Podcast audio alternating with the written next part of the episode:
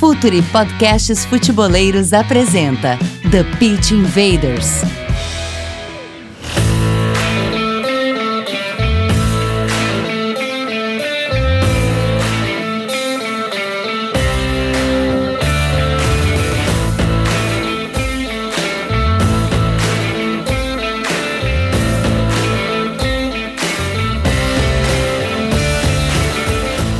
Olá, futeboleiros! Olá, futeboleiras! Futuri apresenta The Pitch Invaders, episódio 155.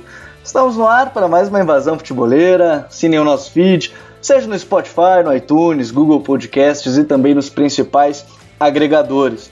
As nossas análises, elas sempre, como vocês podem perceber nos nossos textos, nas nossas lives, elas têm a força do Instat, que é a maior plataforma de análise de dados para clubes e jogadores. A gente agradece também quem está sempre com a gente, que é a Editora Grande Área. Não deixe de acessar o editoragrandearea.com.br ficar por dentro das novidades. E a grande novidade do Futre nos últimos dias é o curso Pergunte aos Dados com Eduardo Secone, onde o Secone apresenta um pouco mais sobre como olhar os números de maneira qualitativa para um clube e até com recursos, nem então, é, não precisa ter muitos recursos para ir atrás desses números, analisar de maneira coesa, um trabalho bem legal, fazer relatórios, análise de imagem. Então, passa lá no site do Futre, tem o link para você participar do nosso Pergunte aos Dados. Quem é assinante do Futuri Club tem 50% de desconto. E quem fez o curso Pergunte ao Jogo também tem este desconto especial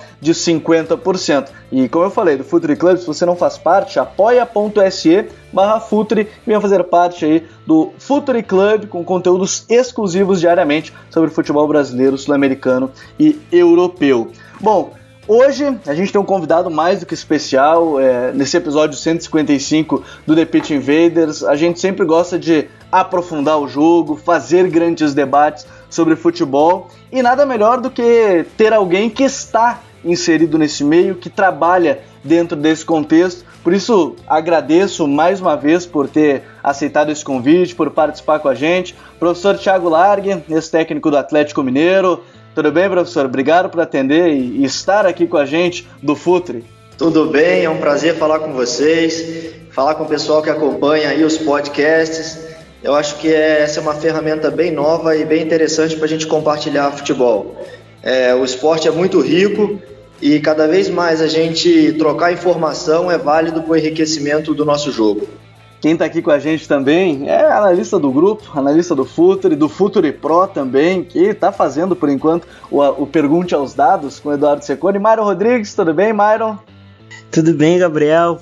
Prazerzaço aí, professor. Tamo aí, né? Vamos conversar, aprender com quem realmente faz o jogo, como eu costumo dizer, a gente é só instrumento, quem faz o jogo é quem tá lá o tempo inteiro no dia a dia e nada mais legal do que falar com o Thiago, né, que é um treinador que me deixou com a cabeça meio fritando quando treinava o Galho e o time era muito legal de assistir e hoje para mim é um prazerzão poder conversar sobre futebol com ele. E para falar junto nessa conversa, né, a gente não, não poderia ser diferente, a gente convidou um grande parceiro nosso que escreve no site, inclusive, tem texto dele falando, dando um rescaldo desse primeiro turno, com os times que saem marcando os primeiros gols. Passa lá no site do Futre. Léo Gomide, comentarista da Rádio Arena 98, donos da bola da TV Bandeirantes lá em Minas Gerais. Léo, tu é da casa também, prazer te ter aqui com a gente. Grande Gabriel, grande abraço para você, para o Myron. É um prazer novamente é, conversar com, com, com o Thiago Largue. Obrigado pelo, pelo convite, pela primeira vez é, participando aqui do The Pitch Invaders é, com vocês. É, é, um prazer sempre colaborar, porque a gente sabe o, o intuito do, do trabalho é, de vocês com, o Futuri, um trabalho que, que vem crescendo, disseminando aí muito conhecimento através de, de todas as plataformas.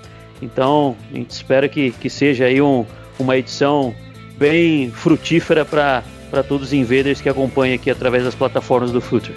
Então, invaders, vamos conhecer um pouco mais do técnico Thiago Largue?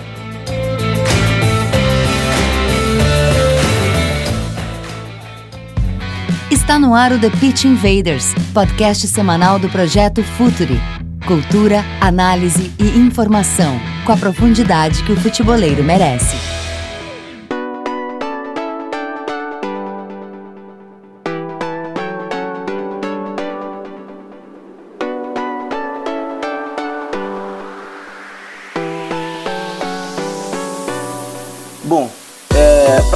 Essa pauta, eu acho que não poderia ser diferente para a gente conhecer um pouco mais essas raízes, para entender um pouco mais de onde vêm essas ideias do Thiago Largue, como ele decidiu virar esse treinador. É, professor, como é que surgiu essa ideia, suas principais é, ideias, na verdade, é, de um jogo com mais posse de bola, um jogo mais ofensivo, mais elaborado lá na frente? De onde é que surge essas ideias e as inspirações do Thiago Largue dentro do futebol?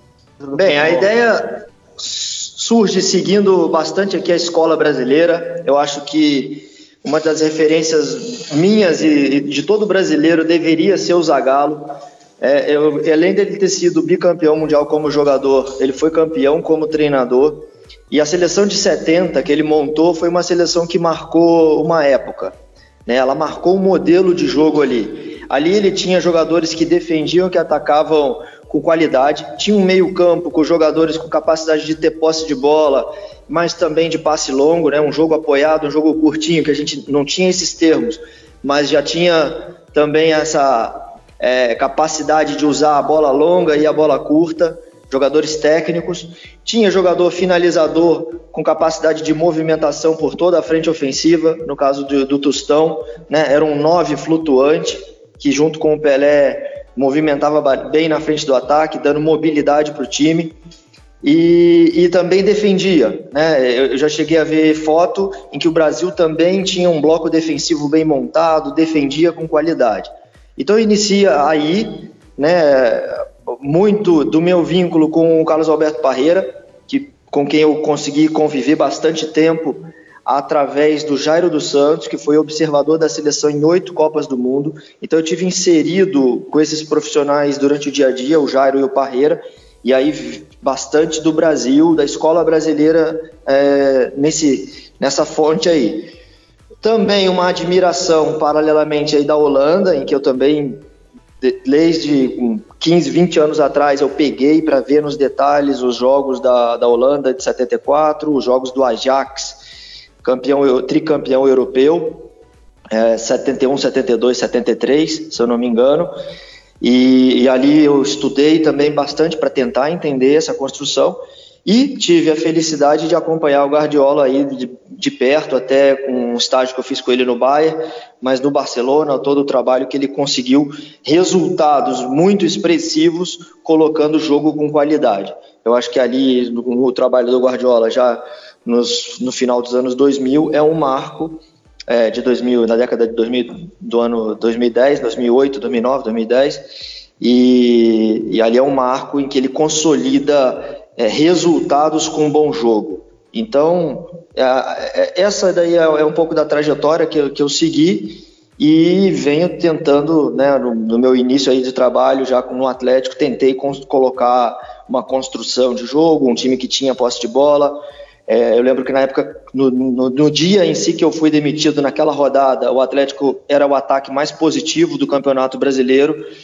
E mesmo a gente tendo bastante modificações naquele ano, acho que eu, é um prazer falar com o Léo Gomide, que está aqui, ele que acompanhou bem de perto lá. Então, é, é, um fruto de um trabalho que a gente tenta construir, segue de, de escolas né, boas, referências boas, e tenta, dentro da nossa realidade, se adaptar e conseguir fazer bons jogos e ter resultado. Léo, como é que era acompanhar esse, esse, esse dia a dia das atividades do Thiago é, e aí o que dava para ver dentro de campo? Bom, Gabriel, é, acredito que, que, que foi, um, foi um período em que foi uma, foi uma novidade é, tanto para nós jornalistas, né, mas acredito que mais ainda para o Thiago, que assumiu primeiro de forma interina, mas depois acabou sendo efetivado no, no comando, né, é, e não dá para dizer que não foi um trabalho é, positivo, porque se o Atlético se classificou para a Libertadores dessa temporada de 2019, muito se, se deveu a, ao trabalho do, do Thiago, quase que completamente, porque desde o momento que ingressou né, na zona de classificação a Libertadores é, no brasileiro do ano passado, é, acabou não deixando né, é, a, a, zona de classificação é, para o torneio. É, houve um, uma mudança muito brusca no elenco, né? Vale lembrar que que o Atlético tinha dois dos três principais artilheiros do, do Campeonato Brasileiro até aquela parada para a Copa do Mundo, né, que eram o, o Roger Guedes e também o, o Ricardo Oliveira. é, o Atlético terminou o primeiro turno do Campeonato Brasileiro como o, o melhor ataque da, da competição e, e, metade dos gols, né, 18 gols dos 36 que uhum. havia feito o Atlético na oportunidade, é, 18 tinham sido feitos pelo, pelo Roger Guedes e pelo Ricardo Oliveira, uma equipe que, que tinha muita é, alguns elementos, é, não sei se estou equivocado, o Thiago pode falar, tinha alguns elementos na fase ofensiva do, do jogo de, de, posição, né? O Gustavo Blanco numa fase muito, muito boa, acabou é, se lesionando, foi uma perda também para depois do reinício do, do Campeonato Brasileiro. E, e, acredito que com, com uma ideia de jogo que há um tempo a gente não, não observava a, aqui no Atlético. Né? Era um time muito propositivo, né? é claro que em certos momentos é, também buscava jogar um pouco de forma reativa, foi assim no início do trabalho, me recordo muito bem um jogo é, muito bem estruturado que o Atlético fez contra o Botafogo da Paraíba em fases é, preliminares da Copa do Brasil, o Botafogo vinha de uma sequência invicta dentro de casa e o Atlético foi lá na Paraíba e, goleou num jogo é, mais, mais reativo, podemos dizer assim, mas muito bem é, estruturado, utilizando o, os lados do campo, né? Mas é, com certeza deixou algo muito positivo. É, não teve uma, uma sequência, né? Mas queria que o, que o Thiago falasse se realmente é, foi um pouco da ideia que você utilizou à época, Thiago, de alguns elementos é, na fase ofensiva de, de, de, jogo de posição, tinha, tinha muito perto de pressiona também na, na sua época, e, e, se são elementos que, que você pretende é, levar adiante num, num futuro trabalho. Ah, com certeza, Léo e, e, amigos, eu acho que é, tinha a gente usava melhor da melhor maneira as características dos jogadores que a gente tinha. E a gente tinha jogadores técnicos ali naquele momento e, e com intensidade outros, por exemplo, o, Gustavo Blanco, que se citou muito bem, que dava para a gente a capacidade de depois de ter a de perda da bola fazer a pressão imediata. Isso a gente tinha nos treinamentos e a ocupação do espaço também. Eles compreenderam muito bem a ideia de ter um jogo posicional, então a gente conseguia sair jogando de trás. É, pouco se falou da perda do Bremer, que, que era um zagueiro que foi vendido para o Torino, mas ele também foi uma, uma, uma peça que fez falta para a gente depois no decorrer, porque era um jogador rápido e que ele tinha boa qualidade de saída da bola. Então também permitia a gente ter uma pressão com a linha mais alta e, e, ele, por ser rápido, ele também cobria bem o lateral quando a gente precisava avançar o lateral numa pressão. Ele cobria imediatamente o lateral e o Adilson entrava na linha defensiva e a gente conseguia fazer isso com muita velocidade com o Bremer. E aí ele também foi um jogador que a gente é, perdeu, que dentro do, do, do contexto todo é, fez falta.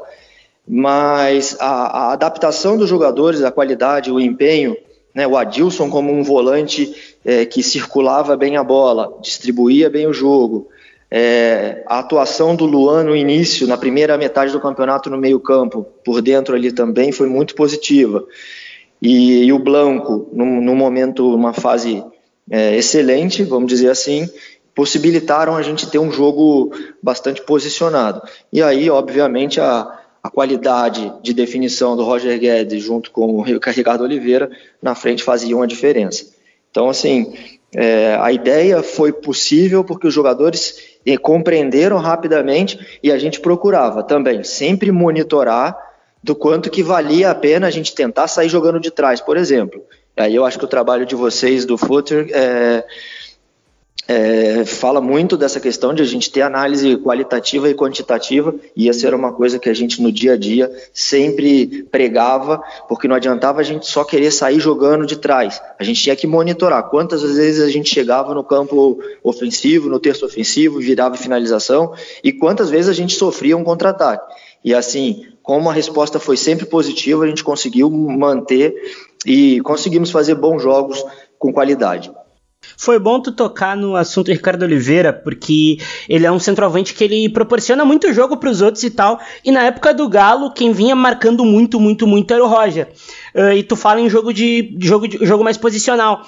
Uh, eu, queria, eu queria saber quando tu fazia essa mescla de, de tu ter o, o, Ricardo saindo mais de trás, saindo da referência pro Roger vir na diagonal e tu ter até o Luan mais como um área-área e, não como um, e não como um cara que pisava na bola. Uh, essas mesclas que tu dava, era muito mais. Uh, era tu estimulava muito mais no treino ou tu liberava os caras no jogo para tipo, ó, eu organizo vocês até uma parte do campo e depois vocês tomam as decisões que vocês acharem melhor?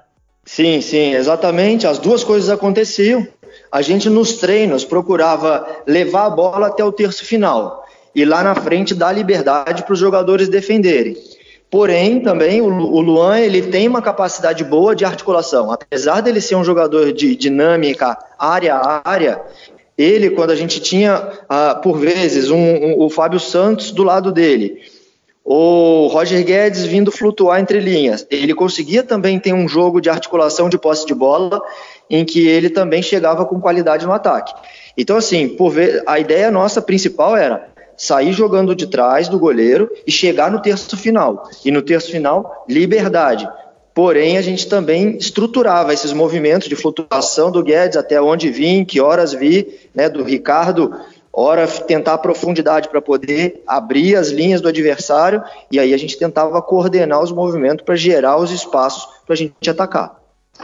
Agora, professor, é, eu escrevi recentemente um texto quando eu falava, aí vocês vão entender por que eu entro nesse contexto, eu escrevia sobre o técnico Oder Helma hoje no Inter, que ele acaba surgindo, me parece na, no mesmo período ali que a gente teve você, teve o técnico Fábio Carilli, teve tantos outros treinadores que saíram do cargo de interino e viraram é, treinador. Mas o Odair, o Carilli e tantos outros, é, Jair Ventura, tem uma característica diferente. A gente está ouvindo você falar é, tanto sobre esse jogo é, de mais ofensividade, claro, sabendo o momento de atacar e tudo mais. E aí eu quero chegar num ponto que alguns tiveram mais continuidade. É, você teve oito meses e a gente sabe que oito meses é muito pouco para implementar um trabalho.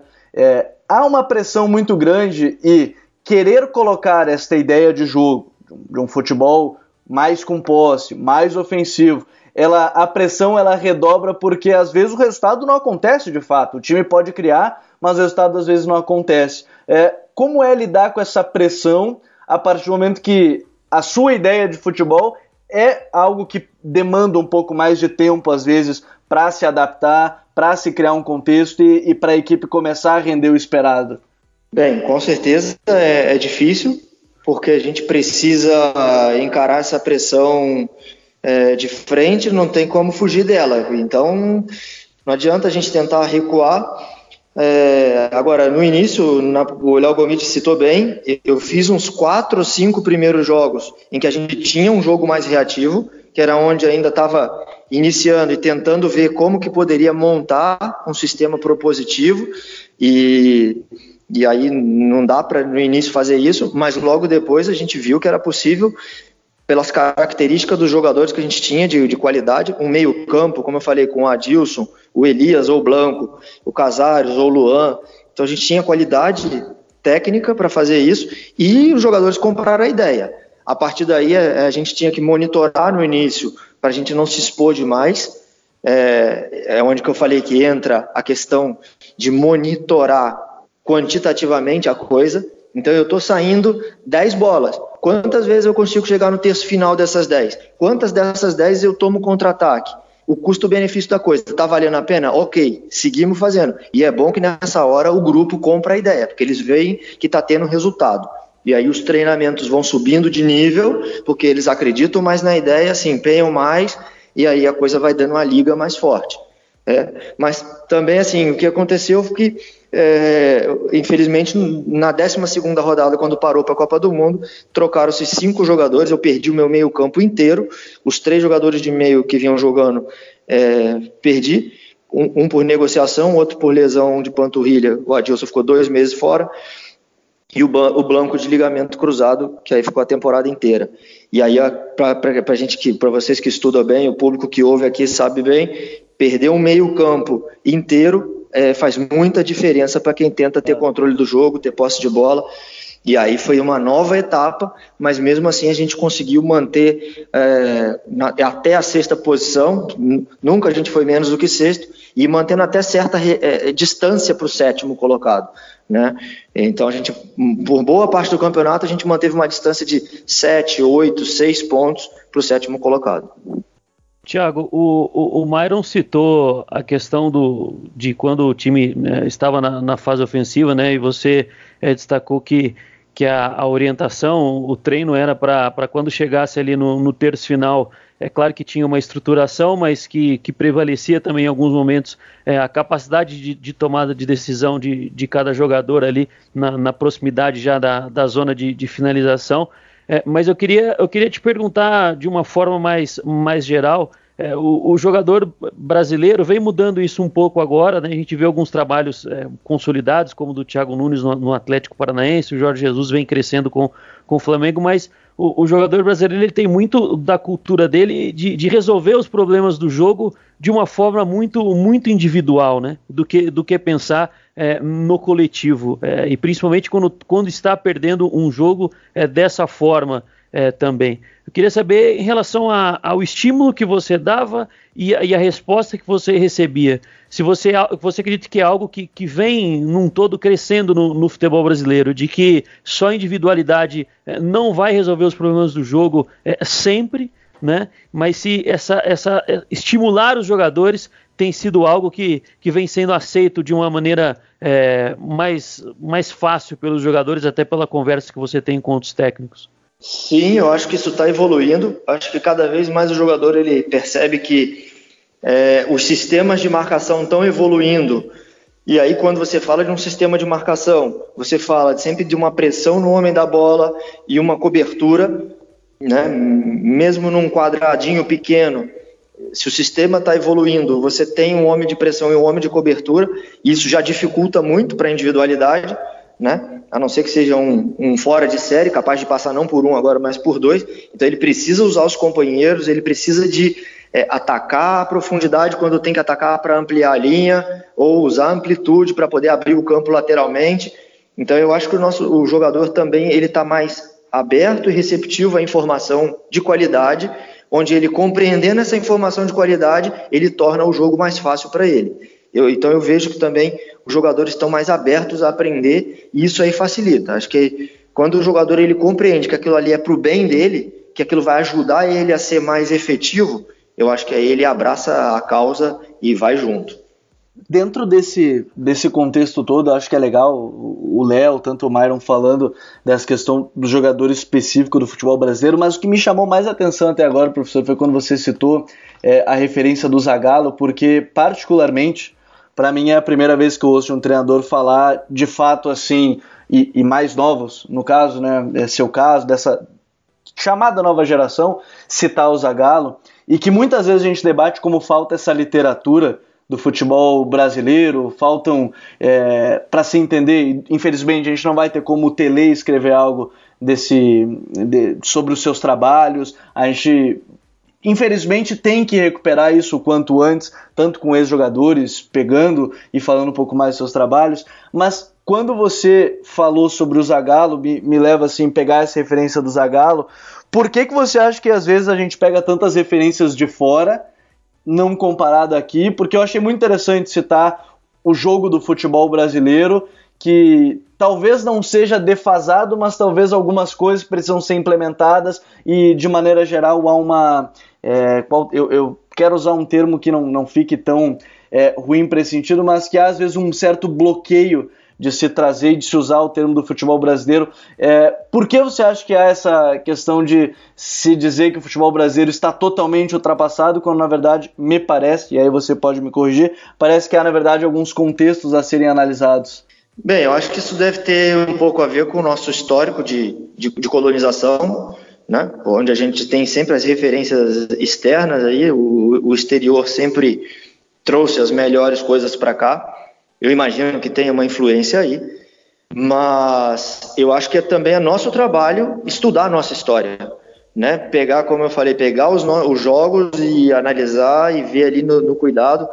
No caso, eu, eu, eu, pude conviver com uma fonte primária, que foi o Parreira, que teve na Copa uhum. de 70, e que depois ele montou um time de muita qualidade que tentava jogar um futebol bem jogado. É, claro que eu não vou falar aqui que era um time de uma posse de bola, de construção, Uhum. Excelente porque ele tinha a, a, a, reação, mas ele tinha uma linha de quatro que tentava trocar passes, o Dunga que, que distribuía bem o jogo. Não era uma equipe de chutão, bola longa e corrida só do, do Bebeto Romário. Não, os laterais apoiavam com qualidade, né? Então também tinha uma, uma qualidade de jogo brasileiro ali. Agora, é, é, é, como eu falei, a organização junto da qualidade do, do, do meio, né, se a gente do, do, futebol brasileiro de 70, era muito grande ali. A flutuação toda que tinha o Tostão, o Rivelino, para a movimentação do Pelé, a gente tem que comparar isso com outros times da própria época e vai ver que aquilo ali era tudo muito bem montado. Né? Assim como o Brasil teve 82, que foi um futebol muito bem jogado mas que talvez não tenha tido a organização defensiva é, necessária naquele momento. Mas um futebol espetacular.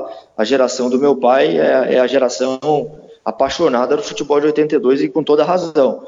É, então, eu, assim, eu acho que a gente, a gente que é responsável por resgatar nossa história, você falou muito bem na pergunta, cabe aos profissionais com, né, pegar informações primárias dos jogadores que viveram a época aí do Tele e, e com quem seja, né, o, o time que seja a referência e buscar, porque a gente precisa de ter a nossa história toda bem documentada e eu acho que isso é é, é, um ponto de partida que a gente tem que ter claramente. E vale aqui o comentário, certamente muitos já ouviram, que a referência do pai do Guardiola para o Guardiola era o Brasil de 70.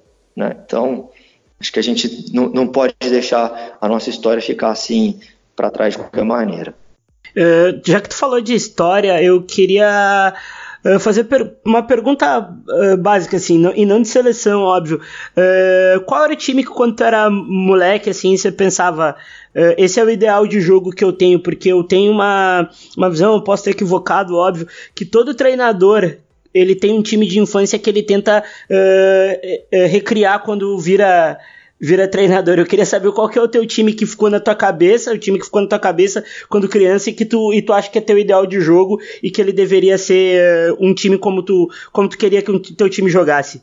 Bem, eu, eu não vou dizer que é como modelo de jogo, tá? Porque hum, eu acho que muita coisa na minha cabeça evoluiu e o futebol como um todo evoluiu, mas de criança a minha referência era o Milan do Arrigo Sacchi em que tinha Gullit, Van Basten, Ancelotti, Baresi, Maldini, Costa Curta, Colombo, Evani, enfim, aquele time era o, o time referência na, na, minha cabeça, porque tinha muita dinâmica e, e, fazia jogos espetaculares e foi bicampeão europeu e bicampeão mundial. Então ali foi a, a minha mas muita coisa no futebol mudou. A linha defensiva que eles faziam, é, linha alta para ter impedimento, a regra do futebol mudou e, e, dificultou. Aquilo ali praticamente não existiu nunca mais, né? Que foi um, um pouco até do que a Holanda fez em 74 em termos de defesa, uma defesa bem alta que toda hora subia para fazer linha de impedimento. Então, de, devido a mudanças no jogo, mas tinha muita qualidade, tinha muita é, velocidade dinâmica, força e troca de passe rápido com qualidade. Tiago, é, você falou na, na, resposta anterior que é, nós não, não, devemos esquecer né, o, o que o futebol é, brasileiro é, já trouxe para a história do, da, da, modalidade do esporte em si, né? Nós conseguimos, nós conseguiríamos é, citar aqui não só o, a, seleção do Parreira que você citou, a do Zagallo também campeão de 70, mas outros trabalhos também de, de seleção, como a questão da, da Copa de, de 82 também, que, que ela é muito enaltecida, apesar de, de não ter ganho a, a Copa do Mundo, mas clubes brasileiros também que, que tiveram é, trabalhos com, com ressonância ao longo, é, ao redor do mundo, né, pelo, que, pelo que apresentavam, principalmente em termos é, da liberdade para o jogador, né, ali na, na parte no terço final do campo, na escolha da decisão do que vai fazer, é um futebol mais plástico, né, mais, mais vistoso. É, muita gente tentou, entre aspas, copiar isso. É, onde você acha que, que o futebol brasileiro, nos últimos anos, é, meio que perdeu isso? Você acredita que, que passa mais pela formação dos jogadores que já chegam um pouco mais é, engessados no, no profissional, é, em, em querer entre aspas, copiar muito o que vem de fora e esquecer as nossas origens? Você acredita que tenha algum marco assim que tenha feito com que essa plasticidade que sempre foi muito vista no futebol brasileiro é, tenha se perdido um pouco? É, eu acho que a dinâmica do jogo coletivo ela foi devagarzinho é, obrigando os jogadores novos a serem mais coletivos. Então, de alguma maneira, a inventividade ela, ela teve que diminuir. O treinador, na formação, ele pede muito mais. É, toca para o companheiro e aparece do que fala, vai para cima, um, contra um. Então, eu acho que a, necessidade, é, devido à a, a evolução do jogo em si, e aí entra até a questão do jogo posicional, né, de você ter um futebol mais coletivo, ela prevaleceu e ela está prevalecendo. E de, de alguma forma existe um contraponto, que eu não estou dizendo nem sendo a favor nem contra, mas que acaba acontecendo de, de deixar o jogador menos com menos iniciativa individual. Na minha opinião, agora, eu sou a favor de ter realmente esse jogo construído até determinada faixa do campo, e aí, no terço final, ali também tem que dar liberdade para o jogador executar. Então, eu acho que a organização hoje ela é necessária para a gente ter um nível alto e, e, competitivo, porque o jogo ele se torna cada vez mais coletivo. E eu acho que isso é um passo que o futebol está dando e que isso não volta atrás, dificilmente isso volta. Pode até ser um 4-4-2, dois atacantes é, aparentemente ali bem montados e contra-ataque e que consiga o resultado mas aí é talvez não só os dois atacantes que vão resolver, aí a gente tem os extremos chegando com velocidade, um dos volantes ali também chega próximo ao ataque. Então acho que o jogo coletivo, é, dificilmente, por exemplo, dois atacantes conseguiria passar por uma linha de quatro inteira, bem montada, sabe? Isso acho que a realidade do jogo ela, ela caminha já para um coletivo sempre mais forte, tanto atacando quanto defendendo. E dentro dessa, desse contexto, acho que é muito legal a gente tocar nesse ponto também da parte de o que talvez seja diferente, o que tem mudado na realidade do futebol brasileiro.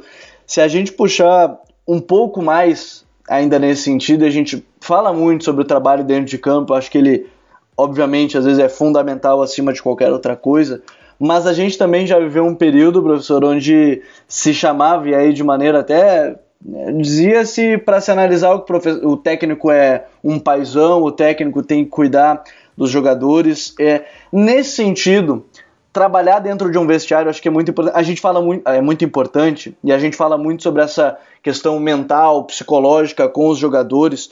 Como é trabalhar essa parte? Porque talvez esse, esse jogo mental, é, ter um jogador forte para partidas mais duras, partidas em que ele está no limite, e a gente costuma usar a Copa do Mundo talvez como ápice do jogo onde é, o atleta tem sete partidas para quem sabe ser o melhor jogador do mundo, ou sete partidas para conquistar é um título por sua seleção, um título mundial.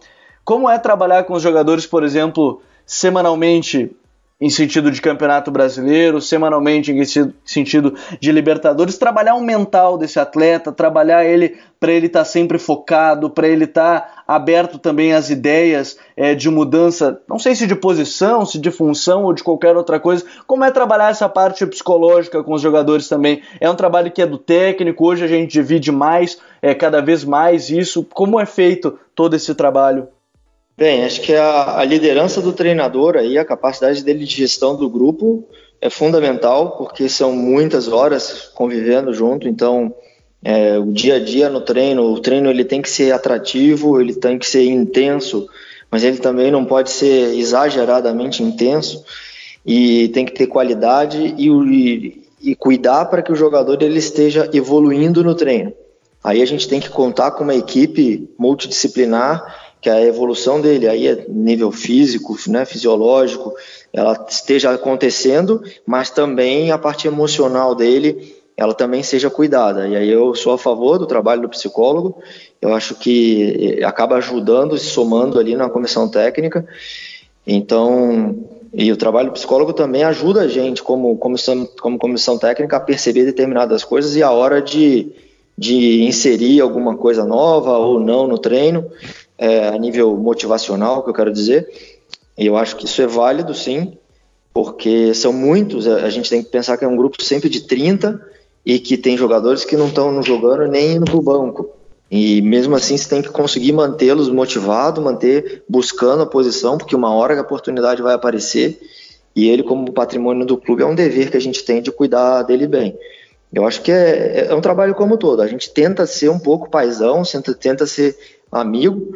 Eu vou dizer que até pela questão da idade, para mim, às vezes é um pouco estranho falar de paisão, mas eu tento ser um, um amigo, uma influência positiva para o crescimento do jogador, onde ele perceba que né, que esse cara que está aqui no papel de treinador, ele tá para me ajudar a crescer física, técnica, taticamente e até psicologicamente, mesmo superando uma adversidade ou mesmo mantendo o pés no chão quando faz dois, três gols aí no, no jogo importante. Então eu acho que a gente tem que sempre ter esse olhar, sim, que isso é muito importante e isso vai levar o jogador, se ele né, crescer sadiamente nesse ambiente competitivo, de não não exagerar quando ele estiver bem, né? Não achar que ele é o super estrela, mas também não ficar chateado demais quando ele está no banco e dele é, conseguir dar a volta por cima, isso é muito importante. E a gente acho que ano passado conseguiu fazer isso com um grande jogador que depois, que no início não estava muito bem, que foi o Roger Guedes, mas que depois ele engrenou uma sequência bem positiva. E, e o mérito é fundamentalmente do jogador. Né? A gente só ajuda dando o suporte, dando a oportunidade mas o mérito acaba sendo do jogador e a gente tem que estar ali é, justamente para conversar, para ajudar e, e, ser esse gatilho para a virada positiva. Uh, Thiago, uh, a gente tá. A gente até comentou, eu e o Gabriel, principalmente, porque a gente, a gente gosta muito do seu trabalho. A gente tá com muita saudade de senhora de ti em campo e, e treinando times. Uh, para 2020 já tem alguma coisa ou vai, ou vai já querer algo nesse ano já? ou vai ficar estudando como a gente sabe que o senhor está sempre? Então, Mário, eu estou estudando, sigo, porque acho que as análises aí são constantes, né? Método de treino e, e tudo, observação de futebol internacional e nacional. Sigo fazendo. É, algumas coisas aconteceram esse ano e que algumas propostas ou sondagem mas que achei que não era o caso, não era o momento, e conversando com meu representante, com a minha família, a gente entendeu que era melhor ainda segurar na ocasião, porque para dar um segundo passo eu tenho que tomar o devido cuidado, assim, não posso é, colocar o trabalho que eu fiz no Atlético de qualquer maneira, e, e, não vou achar que eu sou salvador da pátria de pegar uma equipe que né, não, não esteja tão bem ali estruturada e pensar que eu vou conseguir fazer um jogo propositivo, um jogo então, é, eu tento, é, tent, eu estou tentando no momento agora é, acertar da melhor maneira quando aparecer, e algumas coisas, só para deixar claro também, algumas coisas que a gente viu como favorável e, tentou que acontecesse, elas também não andaram, então eu também tive paciência, falar, ah, não, não, aconteceu, então fica se preparando para uma oportunidade que a gente entenda que seja um desafio, porque sempre vai ser desafiador, sempre vai ser difícil, sempre vai ser muito exigente. Agora, é, é, para dar esse segundo passo, a gente tem que pensar bem, avaliar e para fazer uma coisa boa. Então eu, eu acredito que possa surgir ainda esse ano, porque falta ainda quase meio campeonato para frente, então ainda tem coisa, bastante jogos aí. Uh, o tempo está curto, porque o calendário espremeu de novo por conta da, da, Copa América, mas ainda tem um número de jogos bastante significativo. Mas aí também, se não for para 2019, que seja para 2020 e iniciar um trabalho numa temporada, eu vejo também que, que pode ser o desafio. O fato é que não adianta a gente dar, tentar dar um passo de qualquer maneira. É, na minha cabeça, com o meu representante e a minha família, eu achei que é, era melhor tomar, tomar uma decisão correta em que a direção é mais importante que a velocidade. O, o Tiago, até um pouco em cima disso, é, vamos é, criar um, um, um cenário é, meio que imaginário que no início de 2020 você inicia um trabalho desde, desde pré-temporada em, em, determinado clube que, mas esse clube talvez, por exemplo, né, não tenha um elenco mais ou menos do nível técnico que você teve no, no Atlético, é, não tenha muito poder de investimento, eu digo, é, financeiro para contratação, seja com algumas, é, mesmo algumas peças que, que venham apenas por, por trocas de jogadores, enfim, um, um clube intermediário, vamos assim. É, você pretende é, não abdicar das primeiras ideias que a gente já viu do Thiago Largue, desse jogo mais é, propositivo, de elementos de, de, jogo, de jogo posicional, é, ou você acredita que foi um, um trabalho embrionário e vai depender do contexto que você, que você pegar? ou essa convicção sua de, de até dar um passo interessante no futebol brasileiro de, de uma equipe média ser um pouco mais propositiva também? É algo que você não abriria a mão? Então, Léo, o que, o que eu me preparo, e, e esse ano era o que eu tinha expectativa e que possa ainda ocorrer, e se não for, que seja para 2020, seria justamente um, um, time de meio de tabela, mas um time com, quali, capacidade de você fazer um jogo interessante, né? Eu acho que a gente ter um plantel em que a gente tem a qualidade, material humano para fazer jogar é a coisa que mais conta e, e não necessariamente o, o quanto que é a folha salarial desse clube. Eu acho que isso não é o caso. É, se, se, você lembrar bem, o Atlético do ano passado foi um Atlético de muito pouco investimento. O Atlético não comprou ninguém no início do ano, na, na, no primeiro semestre, e foi um ano bem difícil, porque não tinha classificado para Libertadores no ano anterior, tinha jogado aquelas fases de Copa do Brasil, primeira, segunda fase. Então foi um ano bem difícil para o clube. E, e, a gente, com aquele plantel ali, a gente conseguiu fazer um jogo interessante, que é usar o melhor dos, a melhor dos jogadores que tem disponível.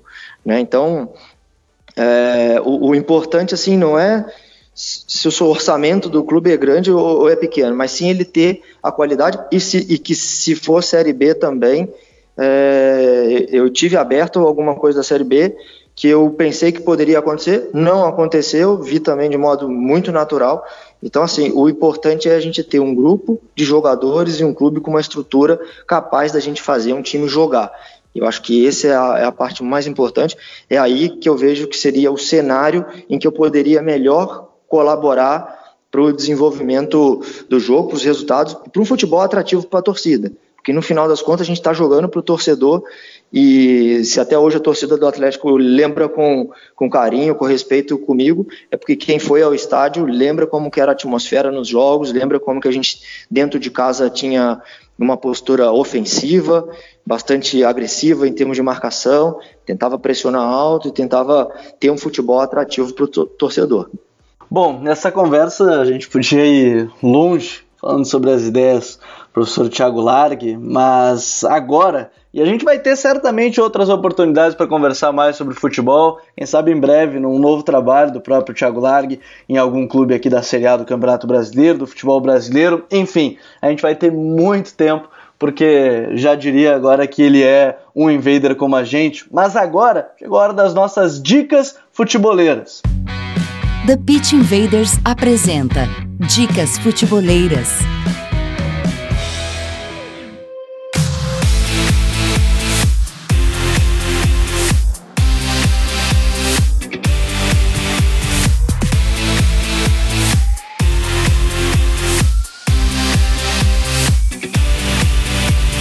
Bom, a minha dica futebolera é, vai começar nessa segunda-feira, lá no site do Futuri, é futuri.com.br, que são as nossas colunas semanais sobre futebol brasileiro, sul-americano e também das cinco grandes ligas europeias, Espanha, Itália, é, França, Alemanha, Inglaterra. A gente vai falar muito é, com uma equipe de, de colunistas para lá de especial, então a partir de segunda-feira, já no dia, é, no dia 7, a gente vai ter muita coisa legal a partir dessa segunda-feira.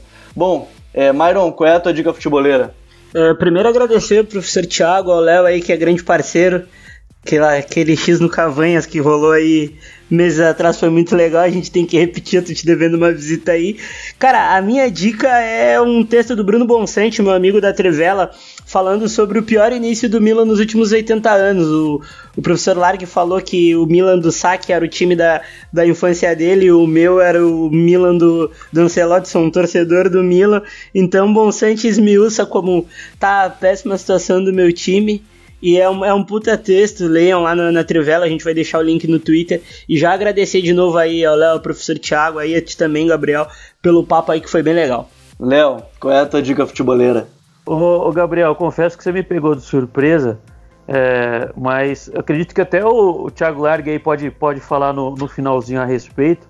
É, eu tenho ficado muito surpreso é, com, com o nível de desempenho de um clube português pequeno que recém ascendeu agora à primeira divisão, que atualmente é o líder né, do campeonato português, que é o, que é o Famalicão. É, venceu o Belenense na última rodada por, por 3 a 1 É um time que está aí com, com o aporte do, do Jorge Mendes, é, parece, né?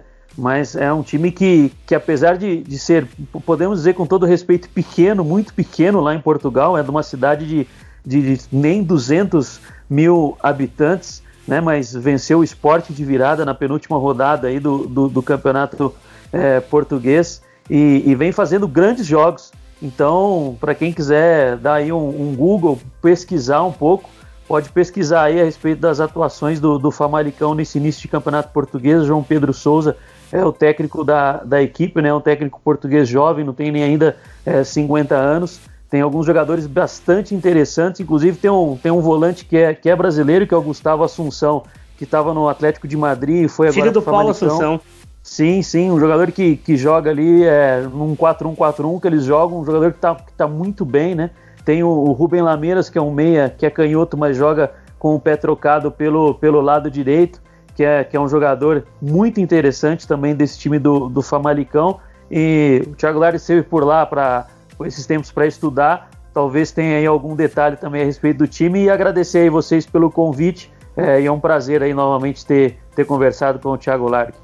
A casa está sempre aberta, Léo, para seus textos, para suas participações aqui com a gente nos podcasts. Bom, e o nosso convidado mais que especial no programa de hoje, nesse TPI, foi o professor Thiago Largue, a quem eu já agradeço é, mais uma vez por ter aceitado conversar com a gente, falar de futebol e como eu disse, se desse a gente vai estendendo, vai falando de futebol até não dá mais, mas que essa seja apenas a primeira é, de tantas oportunidades que a gente possa ter aí para falar sobre futebol. Professor, obrigado mais uma vez. E qual é a tua dica futeboleira para todo mundo que está ouvindo?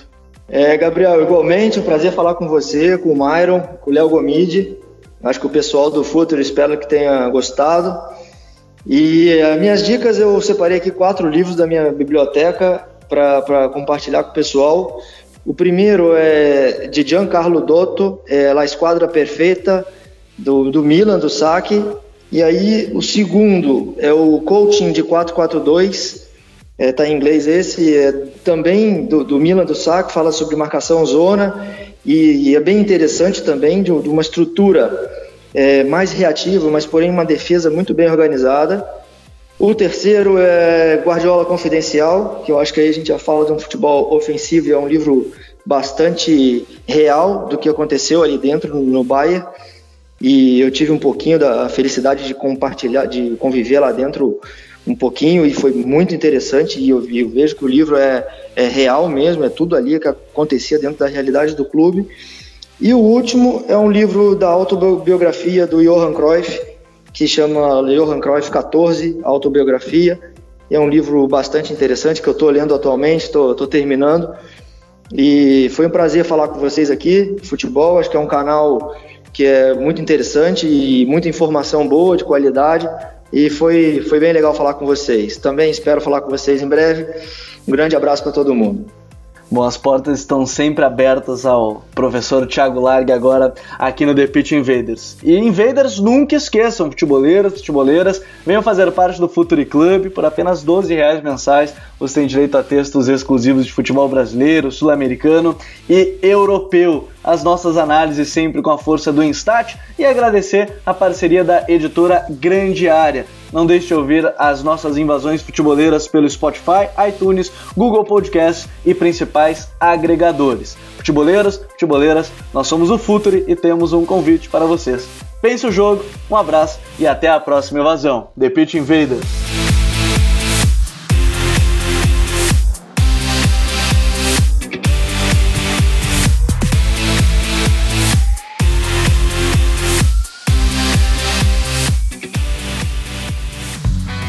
Projeto Futuri apresentou The Pitch Invaders. Acesse www.futuri.com.br. Pense o jogo.